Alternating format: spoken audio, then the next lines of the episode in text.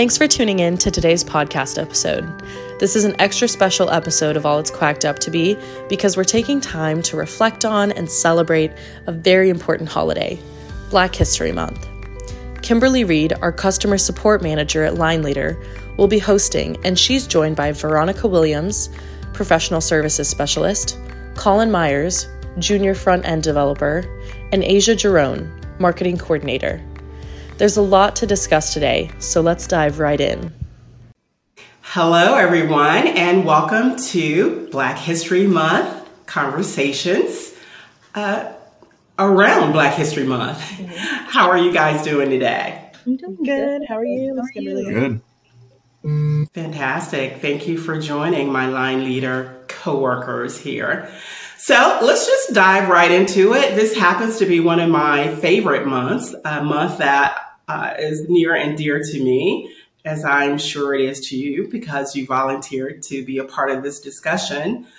Uh, so today we'll we'll talk about a couple of different topics, mainly around education, but all around Black History Month. So I'll just you know kind of give my uh, opinion, but I don't want to dominate the conversation. I'll uh, kind of go around the room and see uh, your input on this uh, these questions, and just feel free to kind of uh, talk about uh, your thoughts, your ideas. Uh, even if we go off script a little bit, always interested in everybody's story. So um, the first one uh, I want to know is, what does Black History Month mean to you? What does it represent to you? And I think I'll, I'll just start out with you, Colin. Yeah, for for me, I think um, it's it's one of those things where I I'm it's a big month because it's super important, and I think the biggest thing to me what Black History Month means is like educating others on the history of like Black people, whether that's through like movies or music or anything. But for me, like the biggest thing I like to take out of it is like education and like how to educate. It's a month where we everyone we can like educate others on our history. And you know, sometimes just in general conversation, people can learn things. So it may not be, you know, really specifically going out to educate, but just in just your daily conversations, you don't know how much people are listening or that they um, catch up uh, onto. So uh, maybe not direct education, but you've probably said something to educate or enlighten someone. yeah. And then I'll skip to um, Veronica. Veronica, what does it mean to you, Black History Month? Um, Black History Month means a lot to me, especially since I just had a baby boy. So it definitely is a little bit more intense now than it, what it was um, a year before.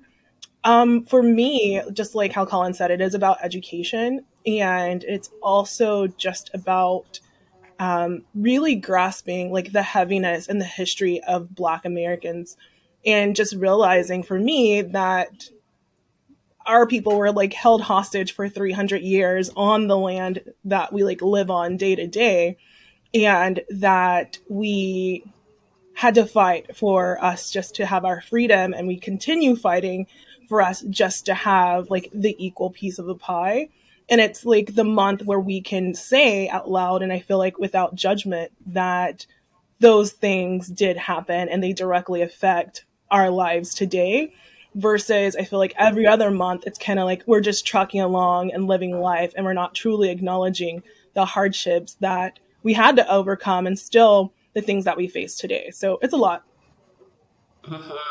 I love that. And off, just off script for a second, do you believe it's very important for us to say to people, don't forget? Uh, we can't forget. Yeah. I mean, people, you know, definitely say, like, it was so long ago. And my husband, Jordan's dad, just passed away. Um, he was born in 1924 and he had to go, like, he couldn't go to college at a normal college. He had to go to a HBCU because, of course, he couldn't attend just a normal college, normal, predominantly white college institution. Absolutely. Sometimes people do have that thought or that feeling of, hey, this has been so long ago, you should just kind of get over it. So you make some very good points, Veronica, about keeping it relevant, you know? Asia. Last but not least on that question, what does Black history mean to you? Um, yeah, so like everyone said, of course, I feel like Black History Month is about education. And I do think it is about acknowledging, you know, like what happened in the past, but also bringing new information to light. Because if we think about like when we were back in school, I feel like personally, when I was in school, they would always like teach when they taught black history it was about like slavery and things like that but it's like black history is so much deeper than that like black people have roots in a lot of inventions and a lot of everyday things that you know we do and what we use and stuff and I you mentioned like saying um, don't forget or like you know remember this, and I think that is important to say. Um, just because people do try to make it seem like it was something like issues going on with black people happened so long ago, but it's actually more current than we think. And kind of like to put a reference on it, um, Ruby Bridges, she was the first black girl to um, integrate a white school. And um, she's I, she's a very I'm pretty sure we're gonna talk about this, but she's an important figure to me because it kind of puts into perspective how recent this is because she is well and still alive. She's in her 60s, and you know she was just a like a five year old little girl going into school, and she had grown people like protesting against her, getting upset with her. She had to walk in with like guards because there were people mm. at her and things like that. So it just oh, wow. puts yeah. into perspective like how recent this is, how people are still dealing with this, and like even with with Ruby Bridges, the she's only sixty four, so those people that were spitting on her, protesting against her, they're still alive. A lot of them could still be alive. Um, so yeah, yeah. So Black History Month to me is like acknowledging the bad stuff that happened, but also acknowledging the good stuff and the strides that we've made in our society, and then also acknowledging like what's going on now because we're still going through an era where we're still saying the black the first black woman to do this the first black man to do this and it's 2020 yeah so yeah I totally agree with all of that. I mean, you, make some great points, and it, it, just makes my heart leap with joy when I see a younger generation kind of embracing the history, but understanding that the ball is still rolling. So, Asia, you did jump ahead. It's almost like you knew my agenda because the next thing that I really wanted to hear from you guys is who uh, is a, a, looming figure for you? And, and, it's hard to choose one. Actually, when you said Ruby Bridges, I'm thinking, oh God, I should have chosen her. But who do you see as being on the forefront of that battle for representing um, the struggle and the victories and the victories yet to come when it comes to um, Black history? So you talked about um, Ruby Bridges. Veronica, do, does someone come to mind for you? Um, yeah, it's hard to pick one. Like you said, I have probably two. Um, one's going to be James Baldwin to represent the past, and just James mm. Baldwin, because um, at that point it was you need to wait for progress to happen, and James Baldwin was like, change needs to happen today if any change is going to happen, it needs to happen today. And he refused, oh, wow. yeah, to to one of my favorites. Yes. Yeah, to sit and just let the status quo, quo be as it was and not take action. And um, I think he's kind of known, but people don't know him as much because you have like Malcolm X's um, autobiography of X, and like his autobiography is amazing too because he also was um, he's um, a gay male. So James Baldwin, yes. gay male, that he brought not only gay rights and um, racism and to the forefront. He also fought for rights that he wasn't inc- included on. Like he fought for all rights for all people, even though he was not part of those demographics. Then my new oh, one, wow. um, I guess you guys would probably know her name, um, Stacey Abrams she is definitely one because like what ah, good one. What yeah. Asia was saying is that those are the things that we still fight for today. Um, just looking at civil rights um, acts that are looking to be um, overturned that have been in place since the 60s and just making it harder for black people to vote any person of color anyone that um, is oppressed and putting those laws that a lot of them have been deemed unconstitutional um, moving those forward. And Stacey dedicated years, you know, and still is doing what she needs to do or what we should do um, to making sure that everyone vote is is counted. Um, yeah. in that, I love it. I love both of those. Some very powerful figures very much so.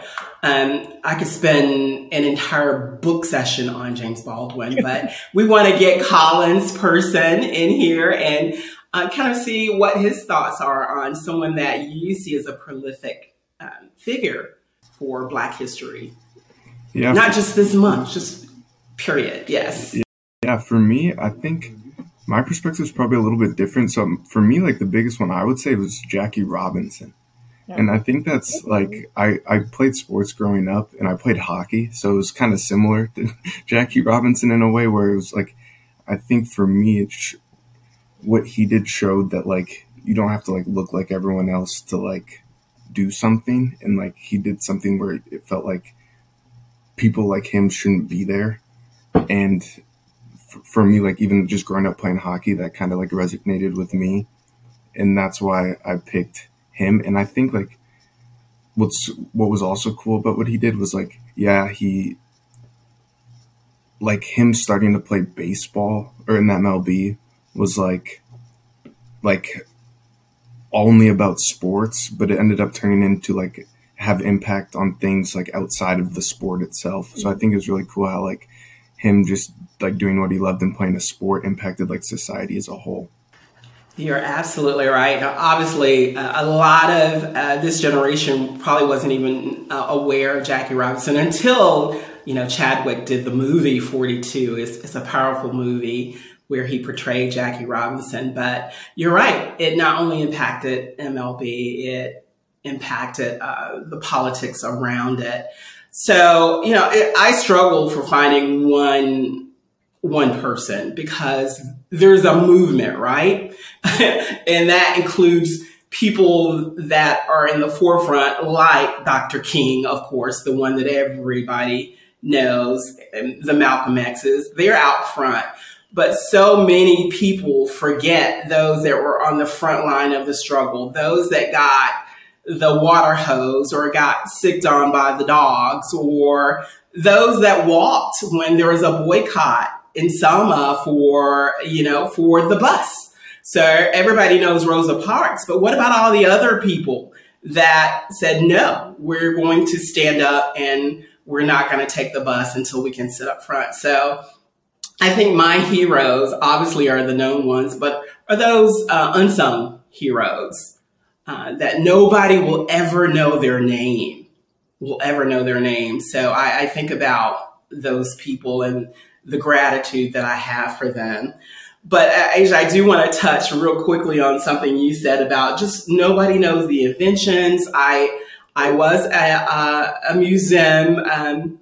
I, I think uh, Veronica may have heard me say this before, but I uh, worked at the Harriet Tubman Museum. She's one of my sheroes, but at the Harriet Tubman Museum, and part of that museum, the Black History Museum in uh, Macon, Georgia, just outside of Atlanta. But uh, there was a whole area where there was black inventions, and I'm, you know, sad to say, I didn't even know half the things that we should have credit for. Everybody grew up, at least in my generation, with George Washington Carver. you know, that was it. But I had no idea there was a black man created the stoplight, the ice cream scoop, the uh, yeah, that that kind of thing. The pencil sharpener, well, back in my day, you went up front and sharpened your pencils, but huge things like that, a whole room full of inventions that nobody um, would ever know to be attributed to the black culture. So I wish I could take that one exhibit and just put it in every uh, elementary school. Speaking of which, let's get into education, which, you know, Martin Luther King uh, said education is the key. You know, he was nonviolent, uh, but his whole premise was uh, to be educated was to give us equal playing field, or, or it should. Um, And, and you know the whole idea. One of the, the questions that we had uh, starts with a statistic that was given to me, and one that I didn't know, and that was if if one if during elementary school a black child had at least one black teacher, they are thirteen percent more likely to go to college. And if they had at least two black teachers, they that almost triples the chance for them to go to college. Blew my mind. It's like, wow. So my story uh, with that, I want your thoughts about that and why that might be the case. But I can tell you my story because I'm from a generation, and uh, you know we try to look good, but I'm from a generation where there was when you lived in a black neighborhood, you went to a black school. And when I say a black school, I mean it was a black principal and all black teachers. So that was all I knew growing up, you know, from first mm-hmm. through like third grade. It was like, okay, that was normal for me. But I remember so vividly to this day the inspiration that I got from seeing someone who looks like me standing in front of me, teaching me, inspiring me I, I, gave her credit before she passed uh, a year or two ago, but my first grade teacher, she led me to believe that I could be anything in this world I wanted to be. she she said that I would look. I sound like the hell. I was smart. I was pretty. I was important. You know. So she said all those things to me, and honestly, to this day, um, well, most of those things, uh, I still very much uh, embraced and went on, obviously, to college and those kind of things. But what do you think about those statistics and why do you think it matters having a black teacher? And I'll, I'll start with you, Colin. Yeah, that's that's interesting because I think that's something that's really important. But I honestly, I don't think I ever had a black teacher till I was in high school. Like I didn't have, not in middle school, elementary school. I don't remember. I feel like I would, I would remember if I did, and I don't remember any till high school. Um, but like the good thing for me though, like is like when I did, it felt like like it was at like a really good time for me because I didn't know exactly what I wanted to do, and I was like a junior in high school, and I played sports my whole life. So kind of like what I, I felt like the only thing I could do was play sports. Like that was kind of like what defined me and what everyone knew me for. And so I wasn't like I, I wasn't super like good at school or anything, and she kind of like helped me um, like realize like how smart I actually was and that like it, that wasn't the only thing that mattered. And so I think that like was that's what like sticks out the most to me about her, her. and it's kind of funny because we still talk like she she has my instagram we still talk so. Oh really? What's her name? Miss murray. Miss murray. Okay. So miss murray had an impact on your life asia what do you think those statistics mean and, and the why behind all of it yeah, so I think those statistics are actually very mind blowing because um, I don't really think I've really had a black teacher either. Well, I did have a black teacher in my first grade um, year, but she was like, she was she wasn't the best example of what a black teacher could be like in the school. I think. Um, mm. Yeah, but mm-hmm. you know, it was still it's still like a mind-blowing statistic because even through my through my lifetime that's the only black teacher that I've ever had. Um and so yeah. that's still good to see. I will say that it still like shocks me sometimes when I do see like for example, um I just finished my last semester of college and um I had this one class and there was always a class right before my class and sometimes I would walk into that class early by accident. And, you know, the professor was a black woman and she looked young, probably like in her 20s, probably early 30s. And that was always mind blowing to me because I'm like, I've never even had a black professor, like, because I went to a PWI. Um, and so that was pretty cool. And I know one time I like went into class, the classroom early. All of her students had left, but she was still there. And I just was curious because like every time I saw her, I was like, oh my gosh, like a black professor. And I like asked her, I was like, so what do you teach? And she's like, I think she taught, um, I think she taught education. She taught for the um, School of Education at UNT. So she's teaching the future teachers basically. Um, and mm-hmm. it was really cool to talk to her, especially because she was a young uh, black women, but I do think that it definitely can um, impact people in an amazing way for sure. Because I mean, like yeah, like I said, I've never, never had a really a black teacher, even growing up in high school or middle school or anything like that. Well, I love that it even piqued your curiosity. I mean, the fact that here's a young black woman in the educational field, and even that kind of got you excited enough say, I want to dig a little deeper on this. So that's interesting. And Veronica, you, we had already kind of mentioned this that you um, didn't have any black teachers growing up as well, which is, is, is sad to me to hear you guys say this, but it's also very interesting. But I want to hear your story, Veronica, in terms of the statistics. Why do you think that it makes an impact uh, of positivity? And and B, uh, just your thoughts around it. For sure. But Asia said something, and I kind of like want her to say what it is because I think in the Black community, we use acronyms like HBCU, PWI, and I don't think a lot of people know what that means. So, Asia, can you good call out? Yeah. Bias? Yeah. Um, so yeah, HBCU. Then yeah. Yeah. Go ahead, Asia. Yeah. So a PWI is a predominantly white institution. Um, and then an HBCU is a historically black college or university. And those were just like the universities that were established originally for black students just because they couldn't, you know, join a PWI. Um, but you know, the rules have changed a little bit to where anybody can go to an HBCU. I don't even really think they restricted um, white people from going to an HBCU back then. I think it was just like an unspoken thing of like the black people are going to go to HBCU and then, you know, white people go to like the PWI. Um, but yeah. Exactly. Perfect. Yeah. Thank you for for doing that because we do talk in acronyms and we do just take it for granted. So appreciate it for the audience. But yeah, so Veronica, yeah, kind of share um, your thoughts on that, and then I have one last question. That this time is going so quickly. I love it. But one last question, or a couple of last that I want to get to, but your thoughts on those statistics? Yeah, the statistics definitely um, it makes sense um, overall because how Colin um, didn't have um, someone that looked like him and that just you know shared that not same culture um, because it also depends upon like where you live and all these other things.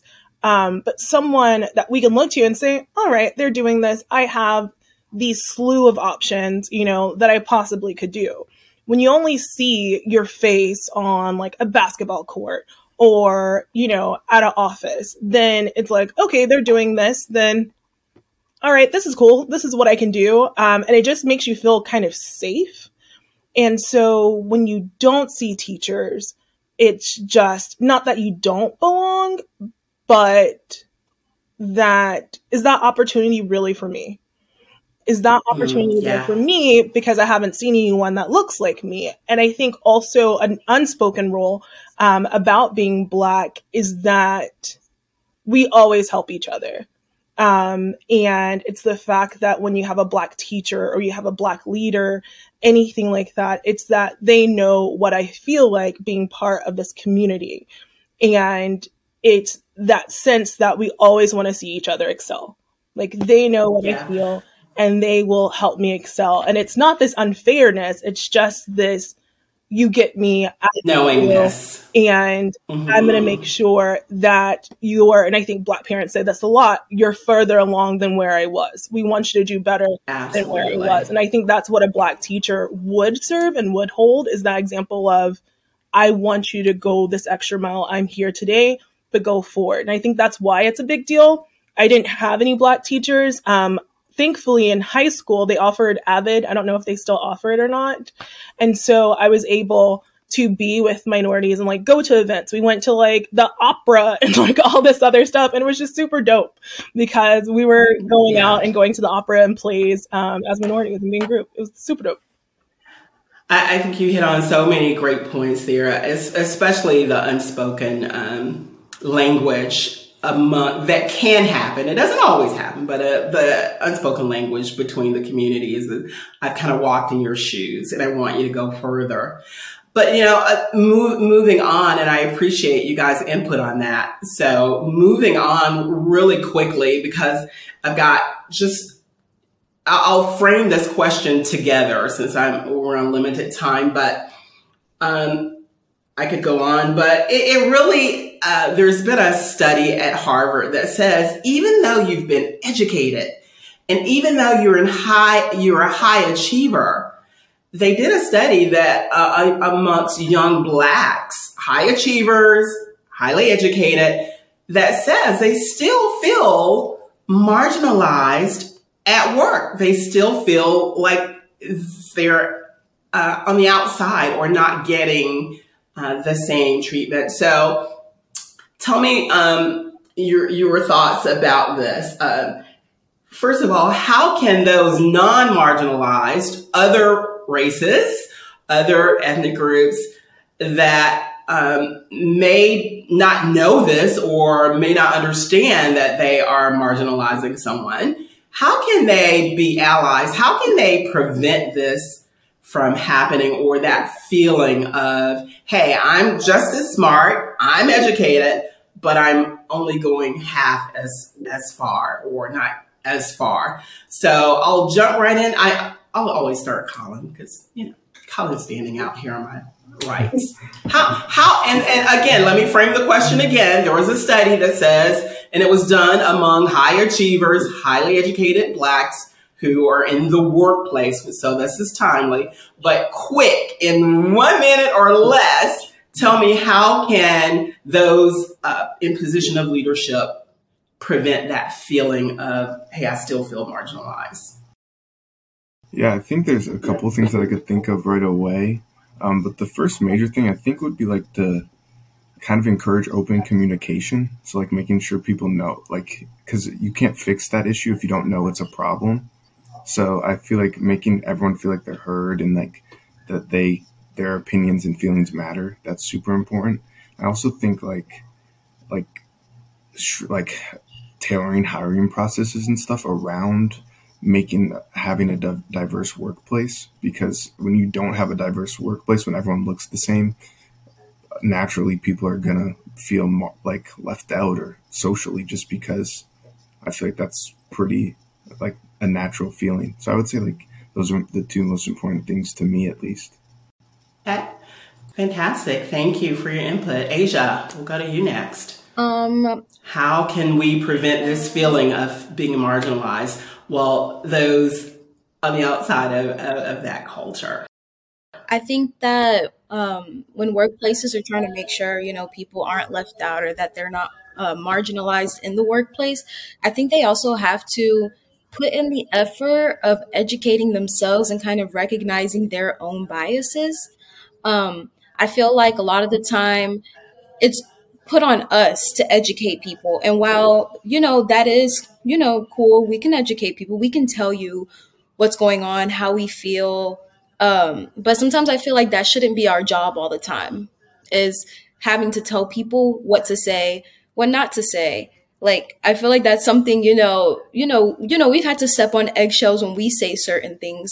So it's like sometimes I feel like when it comes to that, I feel like um workplaces just need to, you know, do their research, try to actually, you know, be sympathetic and recognize their own biases because I think that a lot of the time, sometimes it's intentional, but sometimes it's unintentional and people don't recognize that bias until they see that someone yeah. felt some type of way about it. And so there's nothing wrong with True. that. But it's like, you know, try your best to educate yourself and don't get defensive if you know a black person tells you, Hey, I don't like the way you said this to me or you treated me like this, don't get defensive. Just be like, Oh, I'm sorry. I didn't mean it that way. And, you know, then, you know, correct the behavior. Take some ownership. Yeah. And correct okay. behavior from I like that. Moving. Yeah. V-Dub, uh, Veronica, I called you V-Dub on, on recording. Jump in there and tell me how, how can we help really quickly? Yeah, how we can help. Definitely Asia is spot on um, about biases. And you have to learn, um, and it's build destroy, right? You have to destroy what you currently are doing to build what is good. And it's not our responsibility um, whatsoever to put education onto others um, because that's what we, we've been doing our whole life. We feel like it's necessary to serve someone else. So hopefully they'll treat us as an equal. But um, to what Colin said as well before, um, about only being good in football. I'll use this reference, and Colin, you probably know about how black there weren't black quarterbacks because they weren't quote unquote smart. Um, it was that um, you know black people were like fast runners and everything of that sort. And going back to Asia, is that when you use the word like aggressive or mad or frustrated when you're speaking about a black woman, it's actually like a microaggression and learning what these microaggressions are um, could definitely help benefit the company as a whole. And then going back to um, Colin just stating that diversity is good, but we also, um, as a workplace, every workplace needs to have diversity, inclusion, and equity. Inclusion meaning that we just don't have brown bodies in the chair, that we see ourselves in like points of leadership and management and doing those things so our voices can be heard. Um, that is what I love that. I, I, love all the input because um, we're kind of on one accord. I, I, love the way that you guys are thinking about not just these questions, but just just uh, our culture uh, as a whole.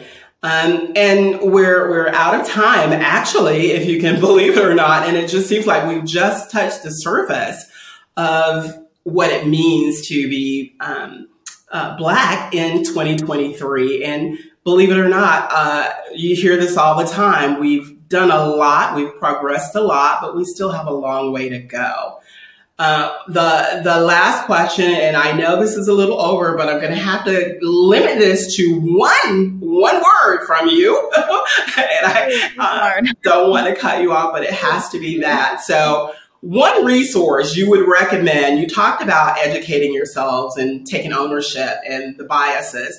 But one resource you would tell someone, go read this if you wanted to know more about my culture, Black people. Um, so I, I, thought about this and um, I, I, would say if I had to choose one, that James Baldwin um, spoke in front of Congress uh, about the diversity. So if, if, if I was to recommend that to anybody, I would say look up his speech to Congress I forgot what year it was, but James Baldwin in Congress. So, Vito, two seconds. What would you recommend? X. What resource? X TV X. or anything? X Malcolm X. X Malcolm X. Okay. Asia. I can't. I can't choose one word. Asia, you have to. You have to, Asia. Um, can I? One resource. It could be a TV show. Wait, Martin. A sentence? Can I say a sentence? I'm gonna say a sentence. Okay, and break the rules a little bit. Um, I'm gonna say I'm gonna say read books in general, just from Black authors. Okay, fantastic. Oh, that was not that. Okay, Colin, one resource. I'm a big museum guy, so I would say like look at like museums. And nowadays, you don't even have to go. Like you can just there's virtual tours. You can like literally like go to a museum at home and go through oh. everything. Oh. It's pretty cool. So I would say that. I love it. Well, Thank you. Check out the uh, Harriet Tubman Museum in Macon. So they've replaced me as a live guide. Thank you. Thank you so much, everybody. I appreciate your input. I think this was so valuable. Uh, and hopefully we'll get an opportunity to really continue the conversation. And I encourage you to continue the conversation with your coworkers yeah. and your friends. And it's just autobiography of Malcolm X, but everybody knows it as the big X on the front. But that's it. Thank you. All right. Have a good day, everybody. And that's all, folks. Thanks so much for tuning in. If you made it this far, I encourage you to schedule a demo of Line Leader so you can see the enroll, engage, and manage products in action and discover how the first ever unified childcare experience platform can make an impact on your business, your time, and your sanity. Schedule a demo by visiting golineleader.com or click the link in the show notes below. And don't forget to rate, follow, and subscribe to All It's Quacked Up to Be so you never miss another episode.